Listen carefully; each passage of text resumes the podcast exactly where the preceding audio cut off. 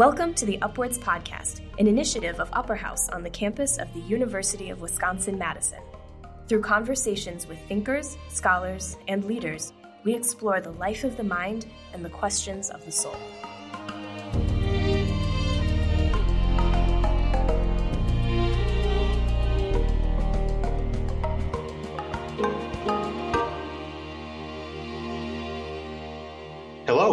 And welcome to the UpWords Podcast. I'm Dan Hummel. You're listening to the third episode.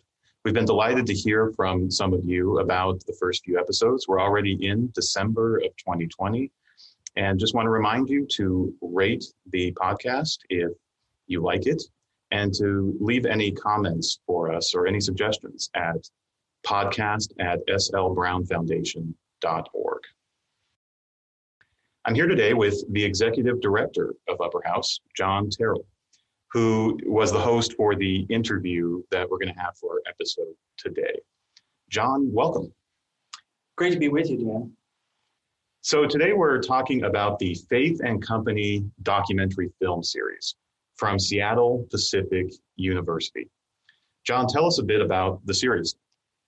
Well, I'm so excited about this resource. I've been around the faith and work movement for quite some time, and I'm not sure I found a better resource. Uh, the Faith and Company films are amazing uh, short documentary films that highlight the struggles and triumphs of people living out their leadership in business as a sacred calling. The companies are varied and real diverse from all over the world.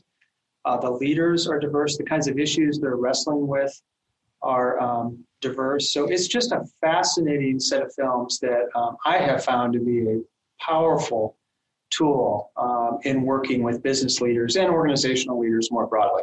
Great, and and they're the companies are from all over the world, but they even have ones from Wisconsin. It, exactly. Yes, I was able to be a part of the filming of uh, a company called Edgerton Gear, which is located in Edgerton, Wisconsin, and we probably filmed that two years ago now, roughly maybe it wasn't quite that long ago. So I saw it from the, the film production side, and they'll go on site for maybe two days, two or three days, and and do all this, you know, capture all this film, and then it's amazing to see the finished product, which is you know maybe six to ten minutes long. So it's quite a process, but the stories are very, very moving, and um, it's powerful to, to see the final film. Yeah, and these are really high production value uh, documentaries there is a great trailer for the series that we have linked in the show notes. So make sure to check that out, maybe even before listening to the conversation. Now, here at Upper House, John, you and Gene Collins, our Director of Administration, just finished leading a cohort through uh, some of the Faith and Company videos and the curriculum. So, can you say a little about that experience now that it's over? Yeah, the the uh, Seattle Pacific University um, has created this film series, and they actually um, now have uh, four seasons of the films. I think when it's all said and done, there'll be I think 33 films, 34 films, something like that. And so I led a group uh, through season one, which is eight sessions, and the the local cohort that we um, gathered here in Madison uh, met via Zoom but it's coincided with the MOOC, uh, the massively open online course that Seattle Pacific University was running on C, uh, season one, which I led as an instructor. So it was really fun to be in a in, in kind of a global digital format, uh, leading this MOOC with literally people from all around the world, and then being able to have conversations with business leaders, church leaders, organizational leaders here in Dane County in the Madison area. Yeah, so it was, uh, from all accounts, a great uh, cohort. Uh, the cohort model is something we're trying here at Upper House in this new season. Uh, sort of smaller groups gathering consistently around a shared uh, theme or curriculum. So the conversation we're about to jump into is between you and two of the Faith and Company series producers. They're Randy Franz and Kenman Wong. What do we need to know about Randy and Kenman? They're academics, but they are um, uh, and they're committed to scholarship and they're they're they're fine scholars in their own right. But they're very concerned about practical application and coming alongside business and organizational leaders to help them integrate their faith in their work. And so they they care deeply about that. They've been um, involved in this broader vocation formation or um, a theology of business movement or project for, for many, many years. But let me just let me just mention a few things. Kenman Wong um, is, is a professor of business ethics. Uh, he's been at Seattle Pacific University for, um, I, I, think, a, a, number of years. I don't know exactly when he started. But he is actually the lead uh, creator and pr- producer of Faith and Company. And he's transitioned out of that role, uh, out of that role in seasons three and four. And Randy Franz has stepped in to, to fill some of that um, vacancy. And um, Randy is um, uh, co-producing the Faith and Company films. He's a co-founder of the Center for Integrity in Business uh, at Seattle Pacific University, which is the, the center which um, produced or hosted the films. He's also a professor of management in the School of Business, Government, and Economics. So they've been around a long time. They've been in this movement a long time, and they're um, they're faculty um, who care deeply about academic research, probing a Christian theology of business, but they also care deeply about the lives of practitioners who are trying to apply these principles uh, in the in the business world. So the, their bios will also be in the show notes, also with links to to their uh, faculty pages and more ways to learn about them. So thank you, John. Uh, here now is our UpWords conversation with John Terrell, Randy Franz, and Kenman Wong. Well, I'm really excited to be here today with Randy and Kenman, and um, I'm just personally really inve- really invested in this project. I've had a chance to teach a local cohort um, from the Faith and Company films, and they have thoroughly enjoyed um, their time interacting with the films and in interaction with one another. There are 16 in our local cohort. I've also had a chance to um, teach the the MOOC that's running right now on business on purpose uh, year one or series one, and that's just been a delight to interact with about 70 students from around the world. And so I'm I'm really excited to be here today with two of the co-creators and um, just uh, long-term voices at Seattle Pacific University. And so I just re- welcome and am delighted to have in conversation Kenman Wong and Randall Franz. Uh, welcome to you both. Thank you. Good to be here. So we're going to have a we're going to have a three way conversation today. Tell me about your background, where you grew up, uh, what you studied, and how you landed at Seattle Pacific University. Uh, we'll start with Randy. Yeah. Um, well, I was born in San Jose, California, and moved up and down the West Coast uh, with my family until I was 12, and then we moved over to Germany for four years. Because when I was about really early, my, my folks joined Campus Crusade for Christ. And so uh, we're involved in full time parachurch ministry for 37 years, I think it was. And uh, so went over there as a missionaries and lived there for four years. It was really a formative experience for me living in Germany from 12 to 16. Went to a little tiny missionary school over there, but did end up learning to speak some German and but it was just a very kind of formative shaping experience uh, to give me kind of a global perspective and uh, a real kind of mission understanding. Then I came back to, and we moved back to California um, at that point in time and lived in Sacramento until I got married and went off to, to school. And so, but I studied, initially I was, thought I was going to go into full-time ministry like my folks, follow that kind of footsteps. And uh, so I studied social sciences. I was working with Youth for Christ at a local um, high school for four years after I graduated from high school. Uh, my wife and I were working, my future wife and I were working there together for a few years. And um, after graduation, we uh, I didn't know what else to do, and so I was always good at school. And I realized that uh, I wasn't going to go on into full time Christian work at that point in time. So I decided I'll just stay in school. Um, so I signed up for a master's degree in sociology, and until I burnt out on school, and uh, decided to uh, pursue other things. And so I was always really good at helping um, people with their computers, and so I ended up becoming a computer software consultant on the Sacramento State University campus. um, until I got really just disillusioned with that, except for when I got to go into professors' classes and help teach them. Hmm. So I decided I really wanted to do be in the classroom.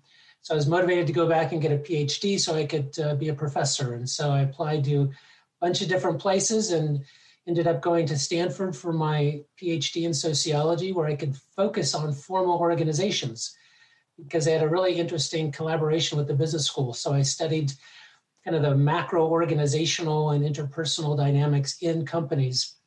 And from there, when I graduated, I got hired at Seattle Pacific University and have been there for 30 years. So this is kind of the, the quick overview. Is that great just to get a, a bit of the background?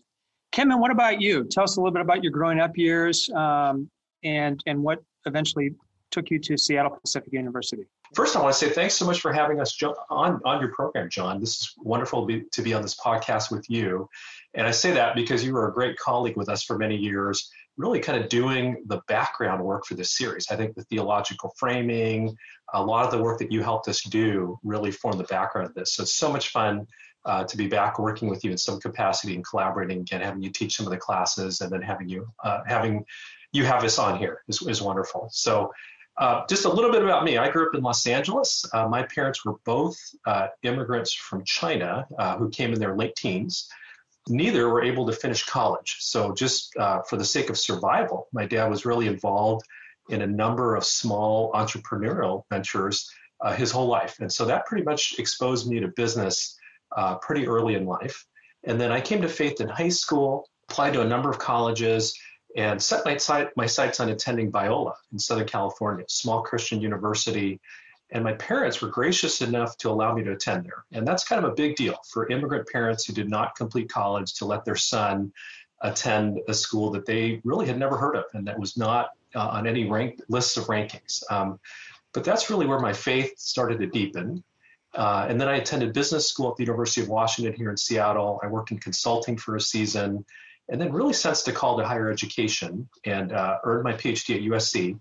And then I really uh, kind of honed in on SPU. Um, I knew it to be a place really for having a great location, uh, faculty that was ecumenically Christian. So there were people from a wide range of denominations. And I knew that would allow for a lot of conversation. And there was a team of people there, a growing team, I should say, working on issues of faith, uh, business and ethics, and that was really attractive to me to come and be a part of a good team uh, working collaboratively on, on these kinds of themes. Fantastic. Um, I wonder um, if both of you could tell me about a formative faith experience that really prompted you to begin to think about the implications of Christian faith on business leadership and practice. I know that's such a big part of the, the film series. It's a big part of what SPU does. It's a big part of what you do in your teaching and your research. But I wonder if there was a moment or an experience that really did shape you and prompted you to think more carefully about this as not only a place of integration in your own life, but a place of scholarly inquiry for you over over a lifetime. Kenman, let's start with you. Oh, okay, okay. So, um, really, as an undergraduate, I think back to two kind of seminal moments for me. So, one of them was um, I had a professor my freshman year who was the chair of the business program there at Biola. But he had a side gig. He worked as a consultant to the World Bank. Um, so he was often flying off to Southeast Asia. In fact, I remember one semester, middle of the term, he was gone for two weeks and we had guest speakers uh, for every class session. Um, and to my knowledge, he was not involved with the kind of controversial structural adjustment work that the World Bank does, but he was a small business expert. So he was involved in helping people start enterprises. And uh, I don't really recall his words so much as his passion and his modeling of how business really wasn't only a tool to make ourselves wealthy, uh, but could be used to serve people who were living, who were vulnerable and living in conditions of poverty. I just remember his passion um, and his energy to do that.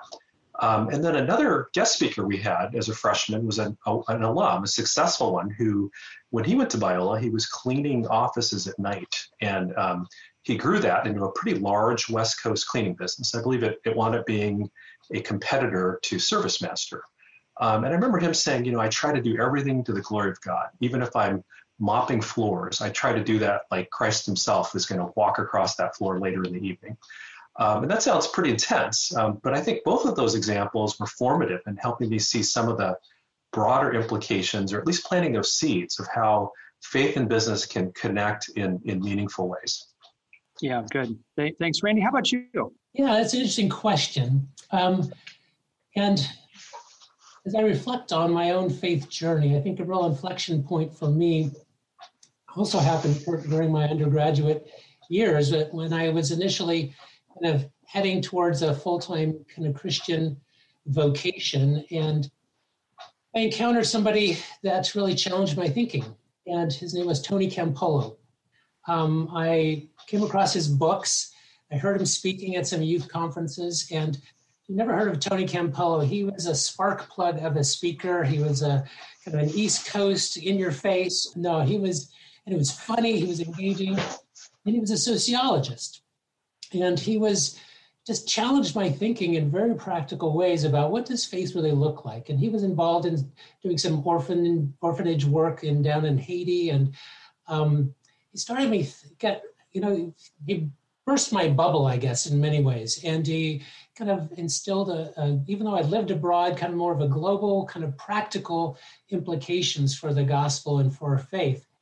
And as a aspiring budding sociologist, I could really connect. And I even sought him out. And I remember when I drove like four hours one day to go have breakfast with him because he was in town and he agreed. He was on the West Coast, and really he made time for me, and it really kind of challenged me in many ways. And it started more of a journey than anything else. And, and ultimately, long story short, I thought, well, how can I have the most impact? I, so as I looking around, I realized that the institution that was probably having more impact in the world than anything else was business.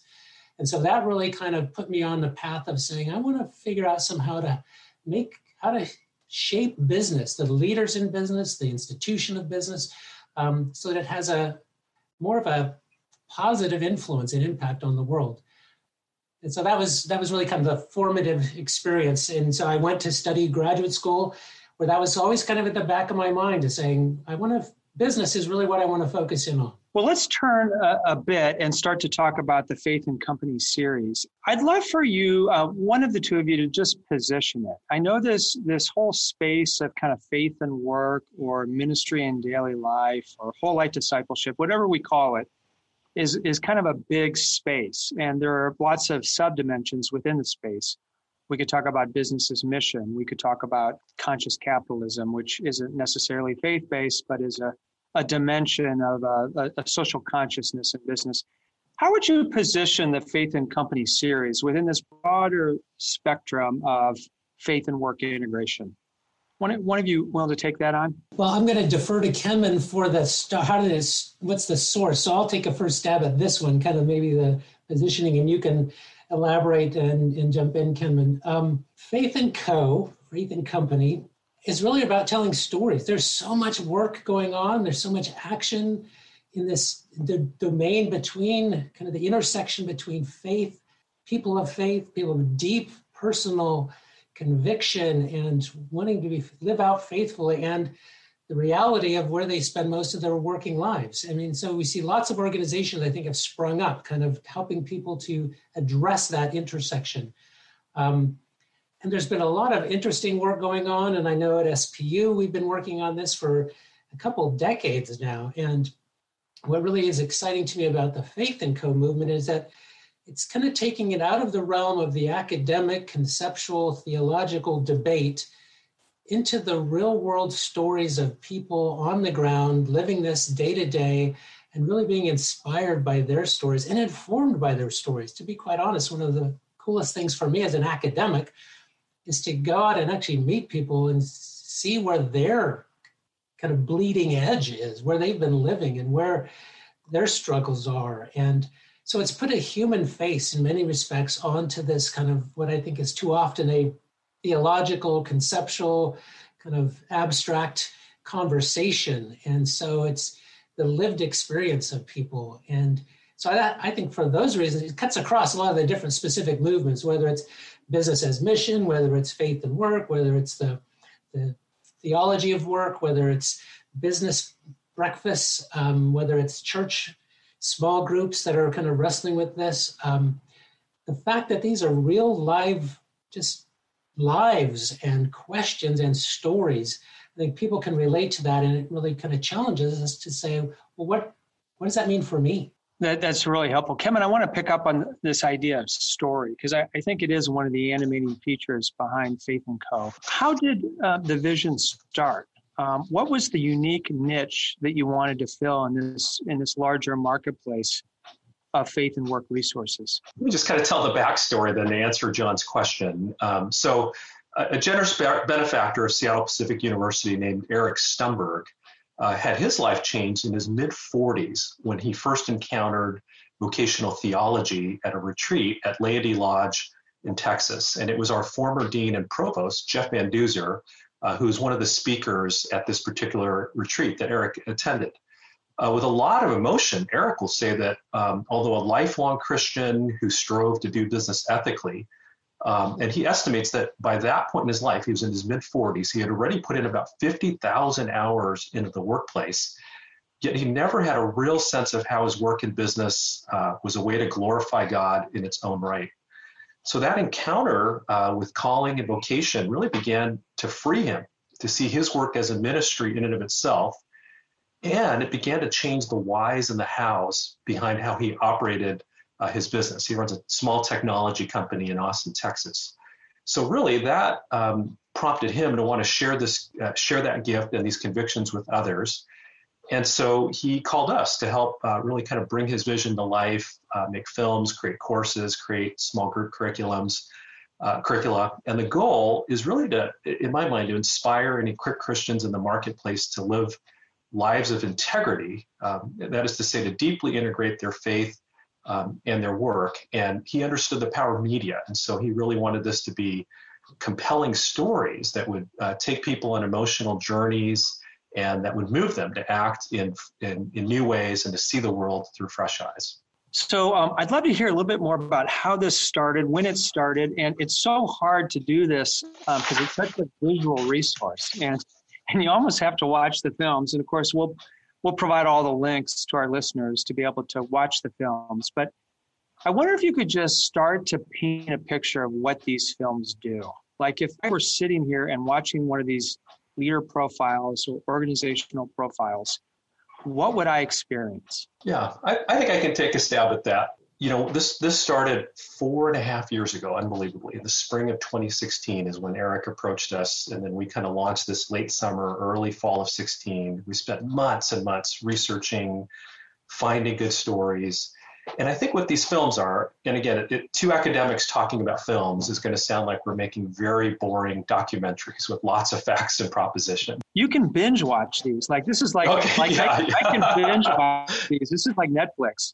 Yeah, for any Netflix, uh, you know, viewers out there, fans out there, which all of us are now with COVID nineteen, uh, a, a, friend of mine described these as kind of a chef's table for uh, about Christians working in business, and that's kind of when I watched Chef's Table, I said, oh, okay, it makes sense. And so, uh, really, again, don't take these from if you're judging the quality of the films by the fact that Randy and I are boring academics, I'd ask you not to do that um, because we had good filmmakers who were storytellers working with us. So these are really good stories. We, you know, we went out and really found stories where there were good settings, where there were colorful characters, where there was conflict and undertow that would really kind of push an audience through the negative, through the narrative. So first of all, they're compelling stories uh, but they actually have rich theological content. So the other part of it was we were really careful.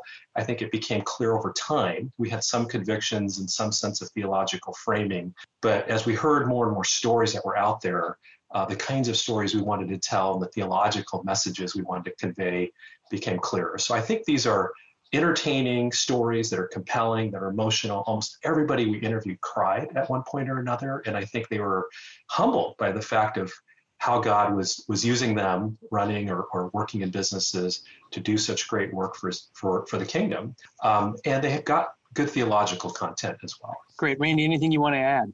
Um, well, you asked what would people ex- you know experience if they watch these films, and in my in my experience, talking to students and friends and colleagues who watch these, they just connect at a real kind of visceral, emotional uh, human level. And so this is not it, it's not your typical documentary. Um, these are just fascinating stories of the struggles that people have worked through. And business is hard in anybody's book and any day and any kind of year. And to add on top of that, some of the personal struggles and the, the broader kind of uh, workplace struggles, um, dealing with people that might have a lot of issues or challenges.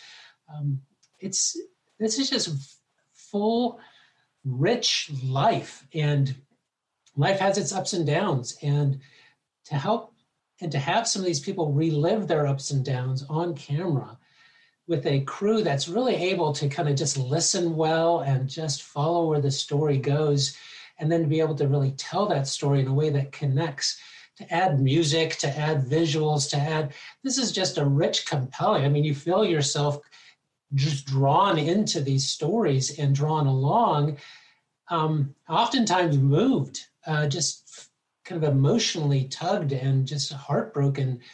And then there's usually though there's some redemption. I mean that's one of the, the kind of kind of referred to some of the theological framings. And one of the, the important theological themes that cuts across many of these films is one of redemption personal redemption kind of communal redemption and even kind of creational redemption. The idea that god is at work. The thing that's exciting to me is that once we started looking for these stories we all of a sudden started finding a lot more of them than what we thought were out there. This is a much bigger movement than I think the the numbers at conferences and whatnot will would suggest. And I think that was really Eric's initial kind of insight was there's stories out there. We can kind of share these stories. They can be really encouraging because it's also feels very lonely to a lot of these people in the middle of their stories, their struggles. They have kind of sometimes done this on their own. The church has not necessarily been the most kind of supportive partner in the, these people's, these business people's professional journeys. And so they've felt a bit isolated. And so to hear that others have experienced similar things has been hugely kind of relatable for many of these people. But the, the spirit is afoot. It's been really fascinating to me. I mean, there's something going on here. There's a lot of movement. The spirit is moving in really powerful, interesting ways. And we're just capturing some of these stories. And so, and hopefully, kind of sharing them on, passing it forward, whatever you want to say. Um, it's really been a, a, pleasure to be a part of something that's way bigger than than SPU or me or anybody, you know, the film crew. This has been fascinating. So we have a um, we're running this local uh, community that's watching the films. It's in parallel with the the MOOC. Uh, through Seattle Pacific University, and um, we actually, it's interesting. We we meet for an hour and fifteen minutes, and we do some large group gatherings over Zoom. We do um, the breakouts, and we actually pause and usually watch one or two of the longer films. Then the films all run about they're all less than about ten minutes, right? Um, so they're they're somewhere between like five and ten minutes, kind of the feature films. And um, we just mute ourselves. We we I, I provide the link. They go, they watch it, but I'm able to see people immediately when they return from watching the film. And it, that's really powerful to see their emotions um, because literally they've just watched it and we're coming back to discuss it. And it is, these films are very, very moving in all kinds of different directions. They tug at all kinds of emotions. And um, it's been a real blessing, a gift to just see that real time response. Even though it's over Zoom, I can, you know, you can still see the, the, the reaction in the eyes and in the faces of um, the participants. I, I, would like to ask a question. I'd like yeah. to hear a little more. What kind of reactions and and kind of responses have the people in your your group been sharing? Well, I, I think sometimes moved to I see misty eyes, uh, moved to tear, tears. I think they're inspired. Uh, I, I think they're. We meet in the morning, and and um, by the time they watch the films, they don't need any more coffee. They're ready to go for the day. Um, so, I mean, it's a it's a wide range of, of emotions that I think are are congruent with the kinds of stories that we're engaging. Um, th- these stories are very moving, from real tragic, difficult circumstances that people have overcome to to lighter circumstances um, that uh, capture more of the, the the joys of, of business. It, it's it's really a mixed bag of the, the the joy and the suffering that comes along with um, the, the hard work and endurance that's required to run a business well and to bring your faith uh, into the running of the business. Which I think can be the real challenge. Yeah, no, I appreciate the the comment about kind of the gamut, um, the range of of kind of issues. Yeah, these are not intended to be tear jerking movies or anything like that. I would characterize them as really just human stories. These are right. stories of real people who've been incredibly honest and open with the filmmakers to share their stories. You know, kind of warts and all, struggles and uh, the the end triumphs. And so it's it feels like a real gift, and that's kind of the thing I'm left with after being involved in making several of these is just it feels like a gift that these people have given us to uh, allow us access into their life and into their stories and that they're kind of allowing it, the rest of the community to have access to that. Kenman, let me ask you about the, the film production company Untamed, because I was actually, I had a chance to, to be a part of the filming of one of these at Edgerton Gear in Edgerton, mm-hmm. Wisconsin with, with Randy when he, when he was filming here. And um, it, it's quite something to see and experience. I was just there for a day. I think they were on site for two or three days. But um, I wonder if you could talk about the the filming, uh, the production company, and what it is that they do. Who are they, and and what made them such a compelling and important part of this? That's a that's a great question. So um, when Randy said he felt like God was afoot, the Spirit is moving in this project. There's no question, and that was affirmed to us time and time again. One was how we found found one kind of last re- last minute replacement film subject. Somebody had dropped out of one of our trips, and we pursued this one lead. And literally five or six degrees of separation away. It was a, a, leather goods company in Fort Worth, Texas, called uh, Saddleback Leather Company. Um, I literally, when they were suggested to me, I reached out. I only know one person who lives in Fort Worth. I reached out to that person. He's a lawyer, a former student. He reached out. Uh, he said, I don't know them, but I'll reach out. I didn't hear anything back for two weeks. And then I get an email one morning, still interested. And literally, he sent the email to a friend of his who's an accountant, who sent that to a company CEO, who sent it to like his veterinarian who knew Saddleback's marketing director. And literally, the email comes back, Yeah, we're really interested. And Saddleback turned out, I think, to be one of our most viewed stories. And they uh, Dave Munson, the CEO, said, "No, we're not part of any Faith at Work network. We we're not associated with anybody in this." And that just let me know the things they were thinking about. That it really felt like, yeah, God is really moving in fertile soil here, and this soil is not necessarily connected, at least in a in an earthly material way yet. Um, the film company, how we found them. So this this is a company called Untamed. It's uh, John Harrison and Sean Diamond. Uh, so when this all got started in 2016, I was at church one Sunday, uh, just met a, a, person for the first time at the coffee hour, started just uh, briefly explaining what I was working on. And he said, have you guys hired a, a, film crew yet? And I said, no, we're just about to. We had interviewed a couple of others and gotten proposals. And he said, well, let me suggest somebody, a friend of my daughter's. Well, that happened to be John Harrison. So I called John. He reached out to Sean Diamond, who uh, I had met one time a few years before at a conference, actually a conference you and I organized at SPU, John, and I had a really good impression of Sean from that.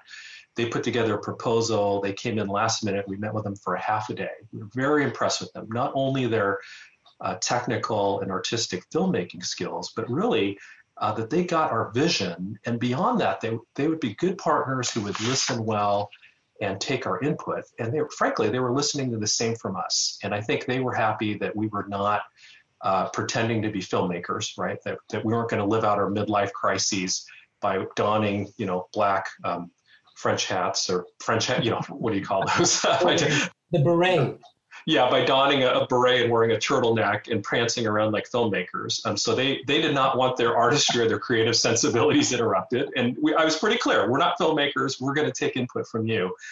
But given how much time we were going to spend working together, we're on year four and a half of this. Uh, season one, you know, we shot in nine states, 15 cities, and three continents. So you can imagine not only the planning, but the time spent driving around in vans, being in hotels. Randy will tell you we'll fly to the East Coast and we will meet in the lobby of, a hotel at 6, 6.30 a.m. Eastern time. That's 3.30 for us. And then we'll be out all day. We don't even get back to our hotel till 8 or 9 at night. So we're tired. There's a lot of room for tension and to be mad and not work well.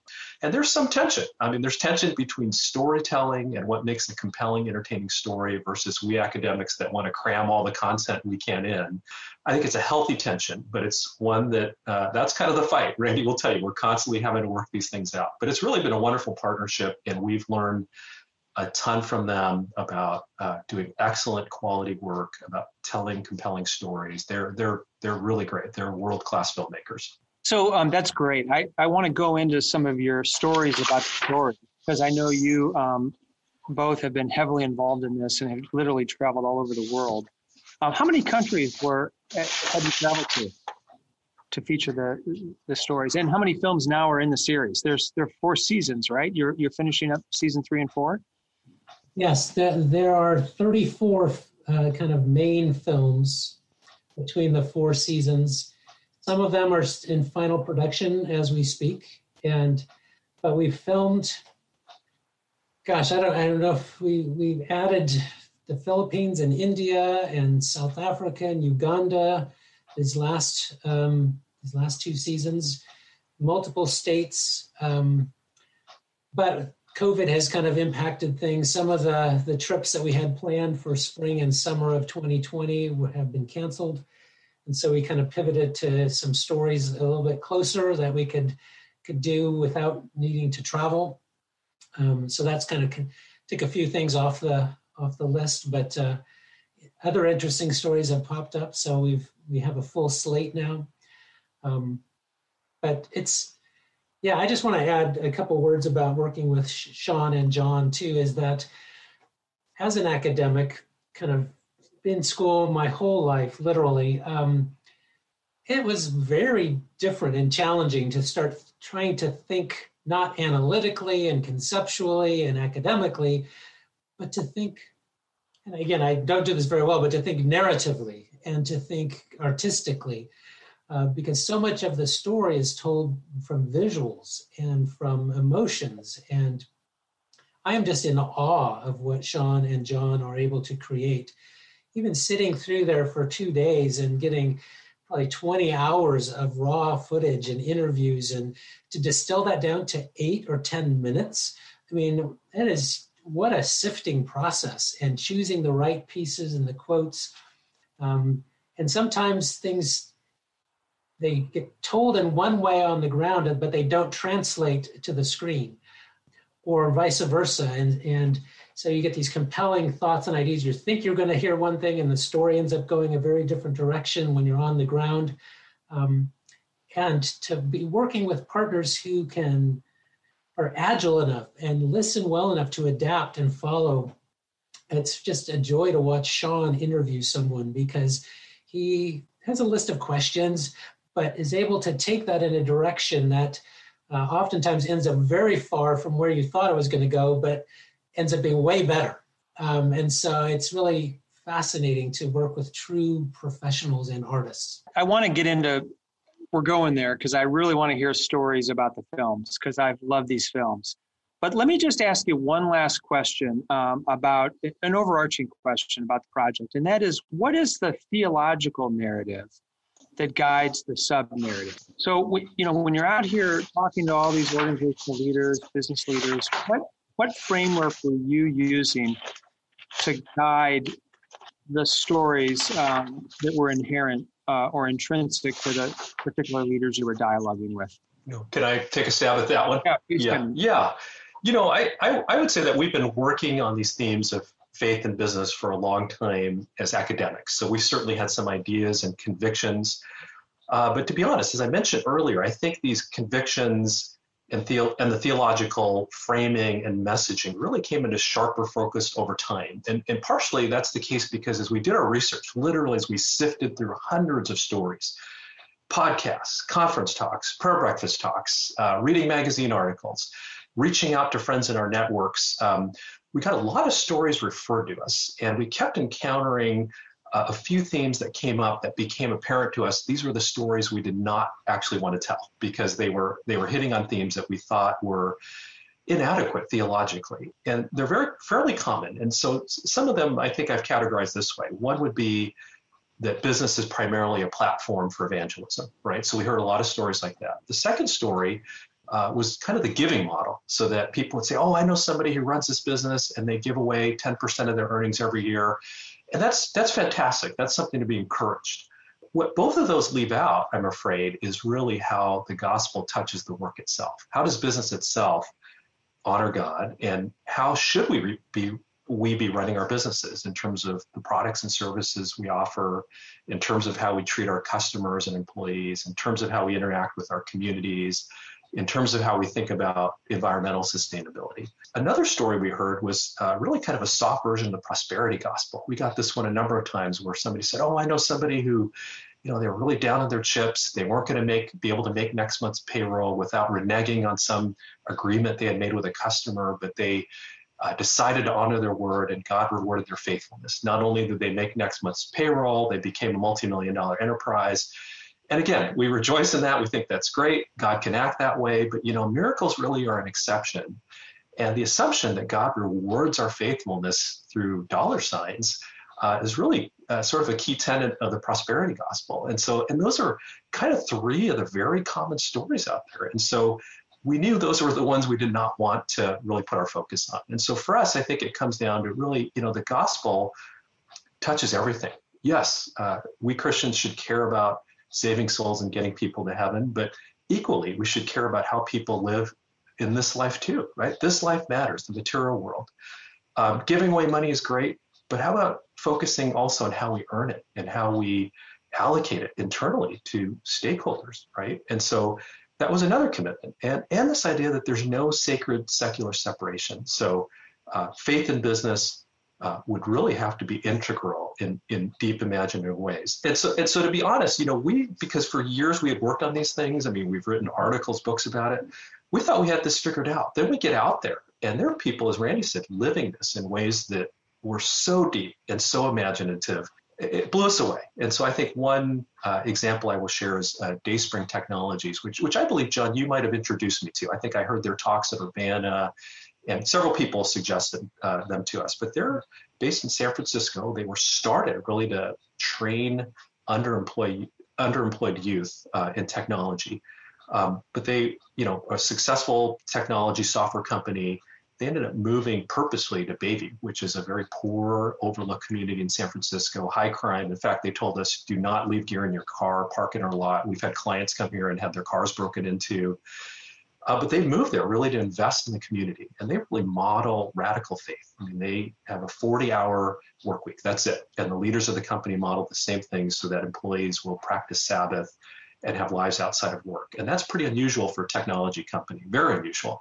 Uh, they run on three months of uh, capital reserves. That's it. Uh, I, have been wanting to call them to see how that's worked out in COVID. I don't know if that's put them in a tougher spot, but they really believe this is like manna, that we have to trust God for provision. For us, accumulating a bunch of money in reserves is really not actively trusting God in our business. Uh, they've invested heavily in, in their local community. And so, again, they were living out um, this uh, their faith in ways that we really hadn't even uh, thought of. And so we were pretty blown away when we got out there to discover what was happening in the field beyond what we what we had thought of. Yeah, that's yeah. That's, that's really great, Randy. I wonder if you have a favorite story or two. And Kenman, I'll give you a chance to come back and share another favorite story. But as you traveled the globe and met with these business leaders, uh, are there one or two that really stand out? It's like asking me which is my favorite child, right? I mean, because uh, I maybe because it's fresh in my mind. Uh, it's one of the more recent stories that I went on. We did a trip to South Africa and filmed a couple stories down there, and one is just an amazing country I'd never been before, and the the issues down there are just palpable. I mean, the the legacy of apartheid is still very much um, everywhere, and so to go and the, the story of Waste Plan is a local company that's uh, actually a waste processing organization uh, where they take uh, clients' waste streams and they separate them out and they recycle up to 99% of all of their waste stream. Um, and they do it though by employing thousands of local workers, so providing lots of jobs. Um, these are not glamorous jobs by any stretch. I mean, it's literally sorting through people's trash stream and companies' trash stream. Um, but they also then partner with the local communities and fund um, preschools in the townships where a lot of their employees come from. Um, and they're so they have an environmental impact, a community impact, really good employers. But most dramatically for me was the story of, of Bertie Lourens, who was really convicted that, that he wanted to share ownership of the company and really wanted to give God ownership. And so he actually had to create a whole different separate legal structure and has since given 51% of the entire equity in the company to this other uh, foundation that holds it in trust and uses it to benefit the local black communities in South Africa and in schools. And the way the law is written there is um, if you set up this company such that it has black um, beneficiaries, the government treats you as a black owned company. And so uh, Bertie likes to say that he gave 51% of his company to God, and the government says that he, the company is now black owned. So he, they are now a black owned company in South Africa, um, processing people's uh, waste streams to uh, to do glory to God. And it's just an amazing organization, and what a, a story of faithfulness and and dedication and just trust. And so I had to go to South Africa. When I heard about it, I had to go to South Africa to, to actually experience it in person. And it was everything I thought it would be. And, and this might be a good time, Randy. I want to come back to you, Kenman, and then Randy, I want to come back and get another story. But Randy, I wonder if you could talk about each of the four seasons, because I think this story, South African story, is in a season three or four, because I haven't seen it yet. Yes. But what, are, what does each season focus on? Good question. Uh, it started out as a one season uh, series and it was so well received. But the first season is about the purpose of business. It's kind of the big picture. How does business fit into a theological understanding of business? And, and then it also kind of unpacks that and looks at, well, what does that mean for the different stakeholders in business, um, for customers and for employees and for the environment? And, um, and so we've taken that broader, those broad themes, and then in it was so well received that um, the funder said, let's make more of these. And so we decided, well, let's put a bit more of a focus and let's drill down into some of these issues. And so then we focused each of the seasons two, three, and four on particular stakeholder groups. So season two was around how does business serve employees? Season three was around how do businesses serve their customers? And then season four was about serving the world. And so there we mean community and creation. Kenman, let's go to a favorite story of yours. Yeah, so another favorite story I have to think is a story about uh, Gary Ginter, who I think, John, is actually somebody you know from his long involvement with InterVarsity. But here's a guy in his 70s that had started or been a part of a number of very, very successful businesses, I think dealing with um, trading commodities, all, all in kind of the world of finance around Chicago. And he had been a multi, multi millionaire had given away most of his money uh, uh, and lives in um, a neighborhood in Chicago that nobody would ever guess a partner at Hull Trading or a partner at CRT would live in this neighborhood. In fact, uh, when we filmed him, uh, we arrived and there had literally, literally been a shooting where four people were shot in a street corner, maybe a quarter of a mile from his house, um, five days before we got there. Um, and so Gary lived this remarkable life of um, a, a, modest lifestyle, giving away his money. In fact, we uh, had titled this "A Long Obedience," kind of borrowing from Eugene Peterson's book "A Long Obedience" in the same direction. But we may as well have titled it "The Anti-Prosperity Gospel" because um, here Gary's in his 70s. He had started a business, um, I think dealing uh, so, something based on uh, an invention of his father's. Um, it's an environmentally oriented business, and I think he's been running it for 25 years. He and his wife uh, have put up almost almost all of the capital, if I'm not mistaken. And they've got patents, and they've yet to been able to scale or commercialize their technology. And here we catch him in his 70s and it's a hard moment. There's real honest and transparent emotion in his voice about you guys are catching me at a really tough time. I, I have a, I'm I'm I kind of have a lot of doubt right now whether or not this is where God wants me because I I would want to retire, but I'm not given permission to do that yet. And we call it a long obedience because here he is at the end of his life, possibly never going to see the success of this of this business, but still faithful, still obeying God, still walking the walk, and not associating success with finance or profit, right? And so I thought it was a real, really beautiful story that really goes against what I had described early as this soft prosperity gospel that unfortunately really gets to be a part of this faith and business movement in subtle ways um, more often than, than I would like to see. Thank you. Yeah, I do remember him from MBA days, and he would come to, um, I was at the, uh, Kellogg School at Northwestern University. We would regularly have him talk about his commitment to giving and resources and his theology of work and faith. And he's just, he is a person that doesn't change in times of deficit. He is the same person no matter what is going on in his life. I mean, I think he is, he is just a very faithful person. His lifestyle doesn't change. His commitments don't change. It's really an amazing thing to see and to watch over a lifetime. Randy, let's go back to you for a story, uh, another favorite story, or maybe something crazy or poignant that happened um, as you've traveled the globe um, meeting these business owners.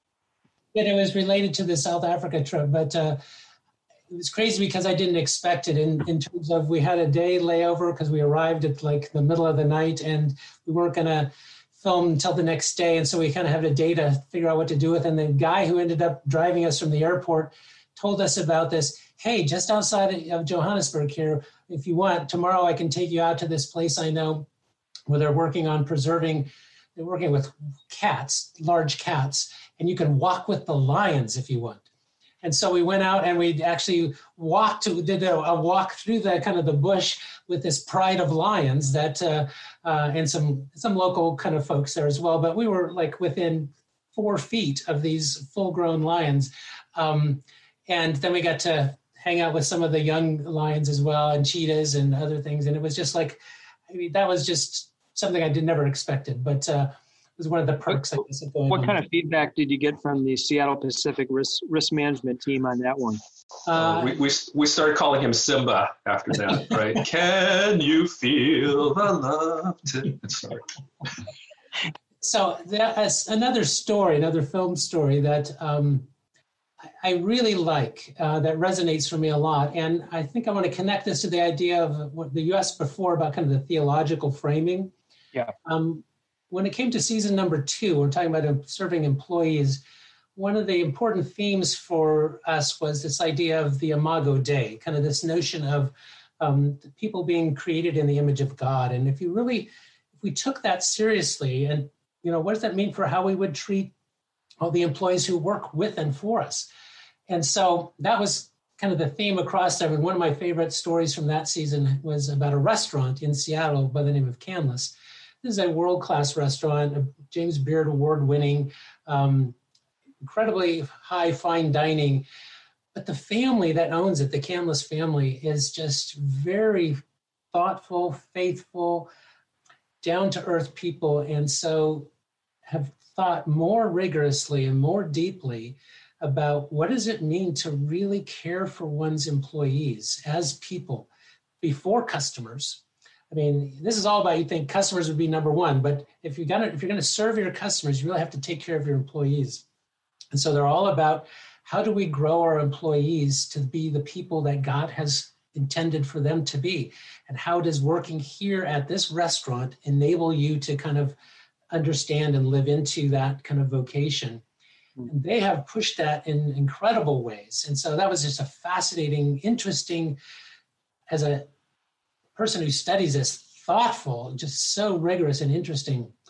And a little addendum to that, and this is where just right now they've had to pivot dramatically, like most restaurants under the, in COVID. And so we actually have done a follow-up study with them for season three about serving their customers because they don't have any customers coming into their restaurant anymore. So, but they have been incredibly creative and thoughtful and able to employ all of their people, keep them all employed during this crisis, and serve their community and, and uh, customers in really creative, interesting ways.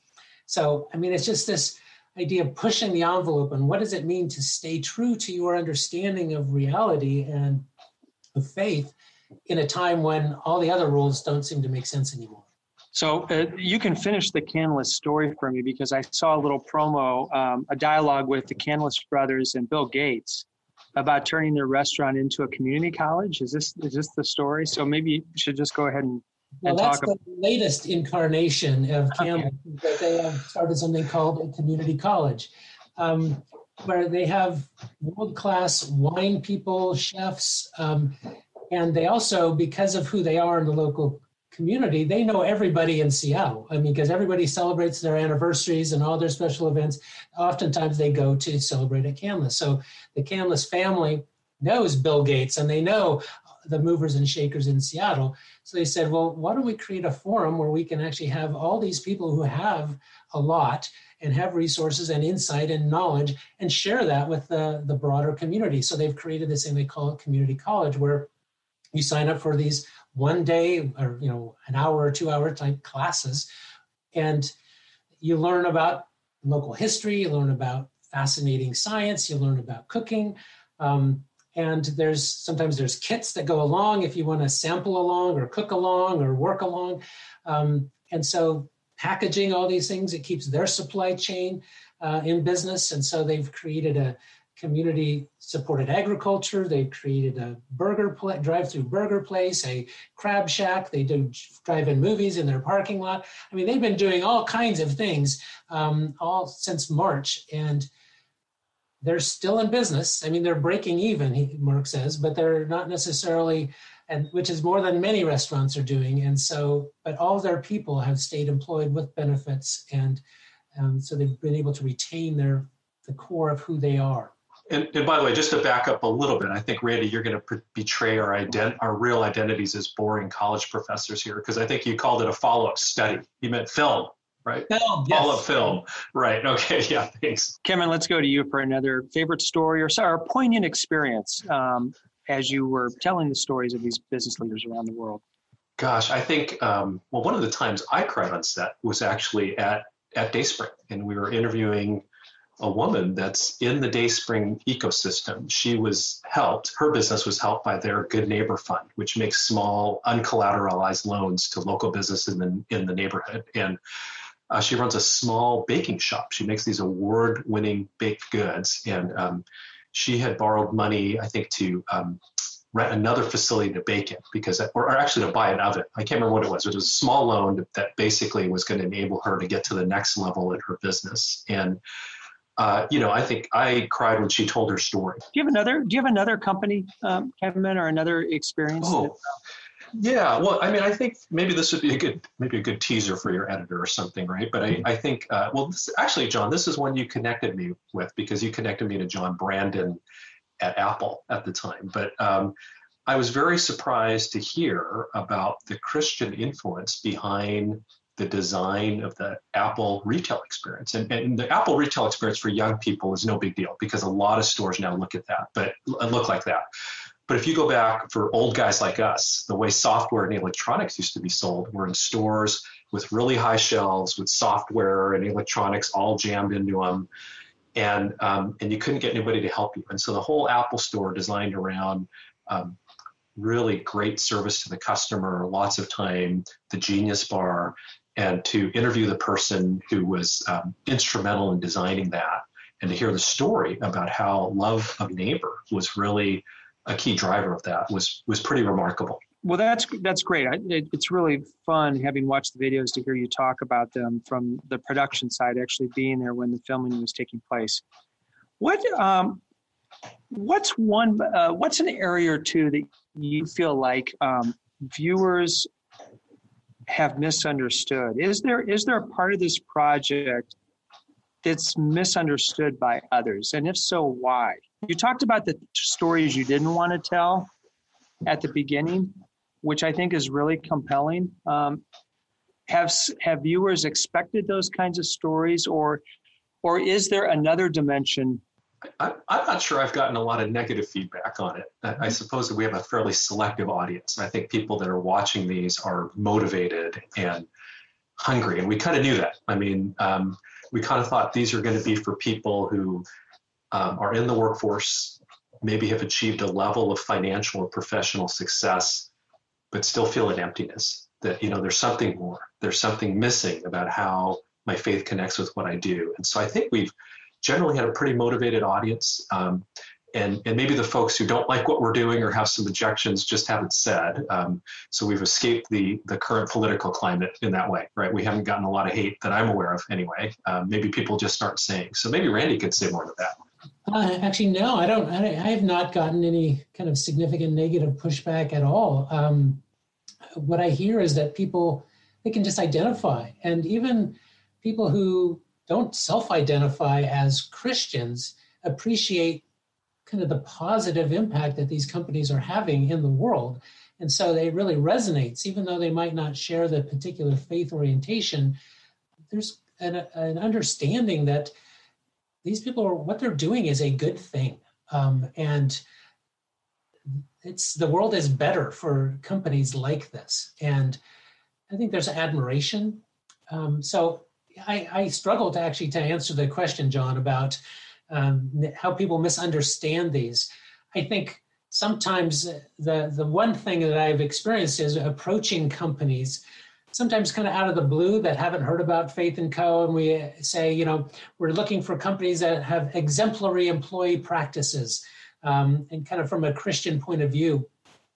There's maybe a little bit more actually trepidation on their part of wanting to be typecast as a Christian company and maybe their their audience in their market that doesn't understand them as being a Christian or faith-based organization. And it's it doesn't necessarily mean that they lead with their faith. Now, some of the companies that we profile are very explicit and wanting to honor God as part of their mission statement, and their uh, and other companies, the founders and the people who work there, the, the key leaders are persons of faith, and they it's really has shaped many of their decisions and behaviors and how they run the company.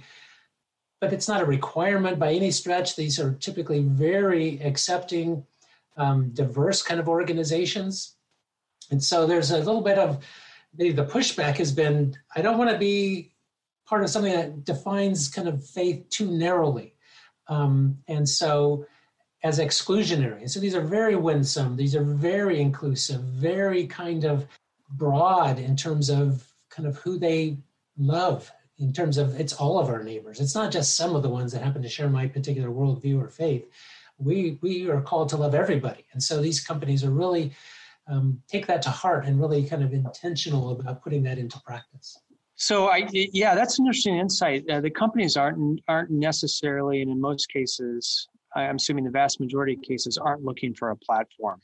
They they just want to do good business. They're they're really focused on serving their employees, their customers, creating great products and services, and they they're not looking for a platform to promote themselves.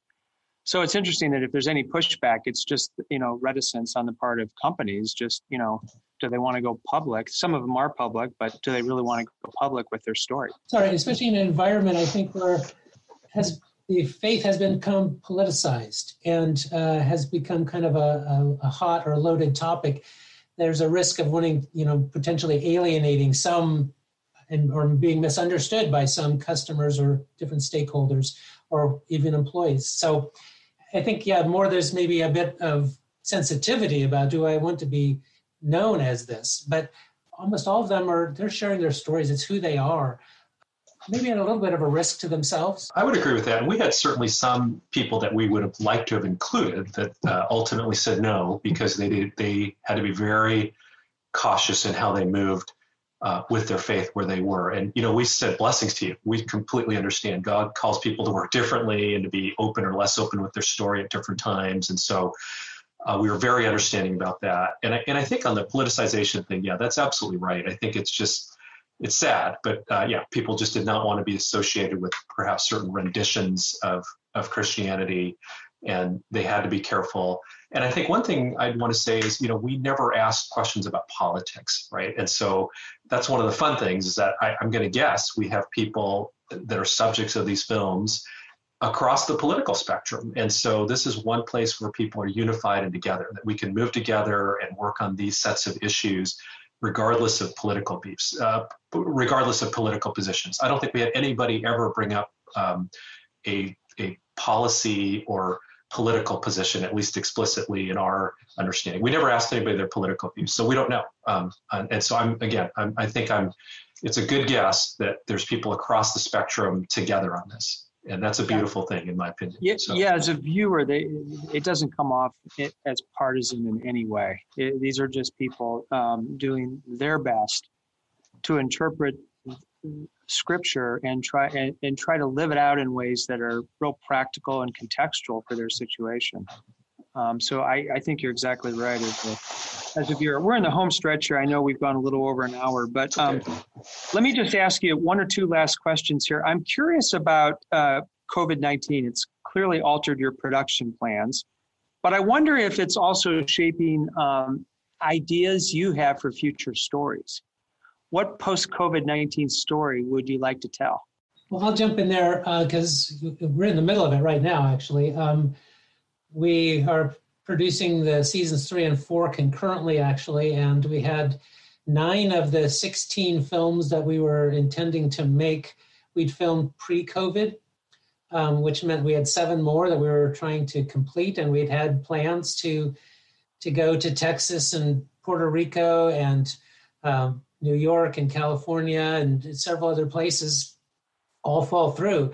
Sometimes because they didn't want people coming from Seattle, where the COVID kind of started, and sometimes because they had hotspots, you know, ticking up in, in their neck of the woods, and so um, all over the map, um, literally when it comes to that. So we definitely had to pivot. A couple of the stories, the companies no longer are in business. Uh, they mm-hmm. didn't survive COVID. Um, as I mentioned, Canlis, uh, so many of them have had to pivot dramatically. It's so that's kind of a one of the more interesting questions you know what new stories do we want to tell? Kind of how are they currently adapting yeah. to the environment? I think is fascinating. Uh, the post covid uh, from my point of view i'm intrigued by we, when we did the employee story uh, the notion of essential workers. I think there's been a heightened appreciation for what have oftentimes been very low paid but now we realize are fundamentally essential kind of workers. And are we going to treat them differently on the other side? Um, is there, will we appreciate the role of labor? Um, what are we looking at in terms of and how will this change employer employee kinds of dynamics? Um, I think as customers, the issue of online delivery of things and versus the retail channels, how will that change fundamentally certain industries? So I think there's lots of potential kinds of stories here in terms of how does one respond to a pandemic, to a political upheaval. I think closely allied in my mind is the whole idea of systemic injustice. How are companies responding to that? And so issues of diversity, issues of inclusion. It was brought to my attention that we did not have the most representative suite of kind of uh, protagonists and subjects in the the library of Faith and Co. So we've been intentional in trying to reach out to some other underrepresented communities to make sure we get stories that uh, are unique to their particular uh, experiences and domains. So I'm hoping we can really kind of broaden the the library of, of stories that we can tell that addresses and speaks to more people, a broader kind of population of people. Kenman, anything you'd like to add? No, I, I, I, think that addresses it. I would have said the same thing. Last question for you, Kim, and I'll, I'll turn to you with this. What makes you hopeful about business? Uh, you've been you've committed your life to helping people think redemptively about business. What makes you hopeful? You know, I, I think what makes me hopeful are really all of these people we encountered, whether they got featured in our films or not, because we also found a lot of good stories and for sometimes logistics, sometimes for thematic redundancy, sometimes they didn't want to be that forward facing with their, their faith out in public. Uh, a lot of them would have fit, um, but they were not in, included. Um, but you know, it, it, was amazing to meet all of these people, discover them on our part, I, I should say, or stumble across them, all with similar convictions about business as a vocation to serve God and others. And what was cool is that most of them were not connected to each other. And a few, as I mentioned, uh, were not part of any kind of faith at work network at all. Uh, they came to these conclusions seemingly on their own. And so it seemed to us that God was really at work to spawn a movement uh, of like minded people, um, all working for the common good, but not, as you might imagine, primarily through politics, churches, or civic organizations, but through their businesses. Um, and I find that very hopeful. Thank you, Randy. Working with young people, I think also gives me a great sense of hope because just my normal university students, um, they they're not just idealistic like young students normally are, but they have a bigger, broader more inclusive understanding of what the role business could play in, in society. And so there, I think I get excited about their vision that they are not going to be content to have business kind of constrained to a narrow kind of profit seeking entity. They want to they want all of society, government, but also business and the church to really kind of be about the common good. Kevin mentioned that word uh, a second ago, and I think that's really true. I think so. It's this this expanding, growing vision, um, and these are usually very faithful, kind of committed young people, and so I'm actually hopeful. Um, that our world has more potential or that business actually can change and is changing. I mean, we're seeing it now with the Business Roundtable and some of the other kind of big organizations realizing that with climate change and other political movements, they need to respond. And so I think slowly businesses are waking up, but I think young the younger generation is out ahead and they're going to be in charge someday. So I think they're taking us in the right direction. As someone who got involved in Faith and Co. in year two uh, for seasons two and three and four now, um, I think it's been way easier after the first season because to have these a set of stories to to point people to to say hey we're interested we've heard your story we'd love to make a film about you or talk to you about making one um, to be able to point them to the previous films to see um, what it is we're talking about has opened so many doors i can't tell you how much easier it is to recruit people now that they know what they're getting involved in. In fact, many of them was like, "Yeah, I want to be involved in that." Right. Where I really feel for Kenman um, for trying to invite people to be involved in something that didn't exist yet, um, and that was a much harder kind of proposition. So it's it's been fun to build on the work of those that went before. Well, you guys, you've created a really special project, and I want to thank you for um, your investment in this project. It's an amazing gift to the church. It's an amazing gift to um, the business community. So thank you. Uh, as as someone who's not directly involved but has benefited from the work, I just want to thank you. I know everyone who encounters Faith and Co. will will really appreciate the value um, that it is. A lot of work involved. Um, you know, well before any cameras come out or light panels get mounted. Uh, there's a ton of pre-production planning and strategizing. And um, even though Randy and I get the privilege of being featured on your podcast today, there are really a lot of people running around in the background. And in the beginning of this project, uh, there was a guy named Roland Moe, who was a director of digital learning at SPU, that really kind of helped champion this internally, helped set the vision.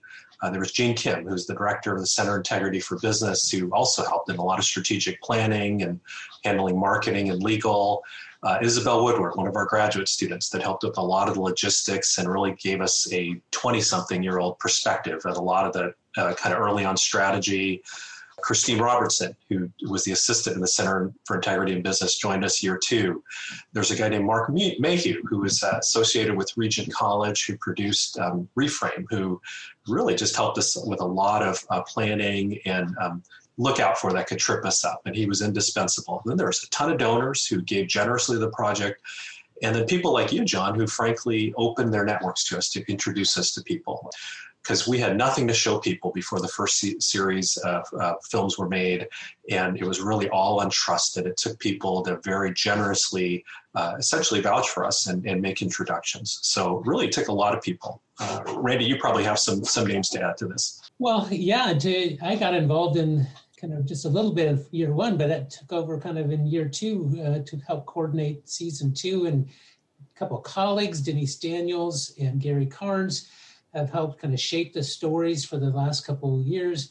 You know, Ross Stewart, the dean, has really kind of been championing this and kind of helping to create the resources. And I mean, it takes a whole village. I mean, and we even tapped a lot of our school of theology folks to kind of put together some kind of expert commentary, and there's just hundreds and hundreds of people that have been involved in this. And yeah, definitely a lot of friends who've opened up their networks is really there's a an amazing community out here. So this is, you know, I hear about it takes a village. This really feels like it has taken a village to kind of pull this whole thing off. Well, it's apparent that it did um, require a village and that you had the best from all of the village members to to create something that's as beautiful as it is. So, and thanks to both of you for joining and sharing your thoughts. And um, it's been a really interesting and and um, enlightening conversation. Well, it's been a pleasure. Thank you. Yeah, thanks for having us, John. Pleasure. The UpWords podcast is supported by the Stephen and Laurel Brown Foundation. It is produced at Upper House in Madison, Wisconsin. Music by Micah Behr, audio engineering by Andy Johnson, and graphic design by Madeline Ramsey.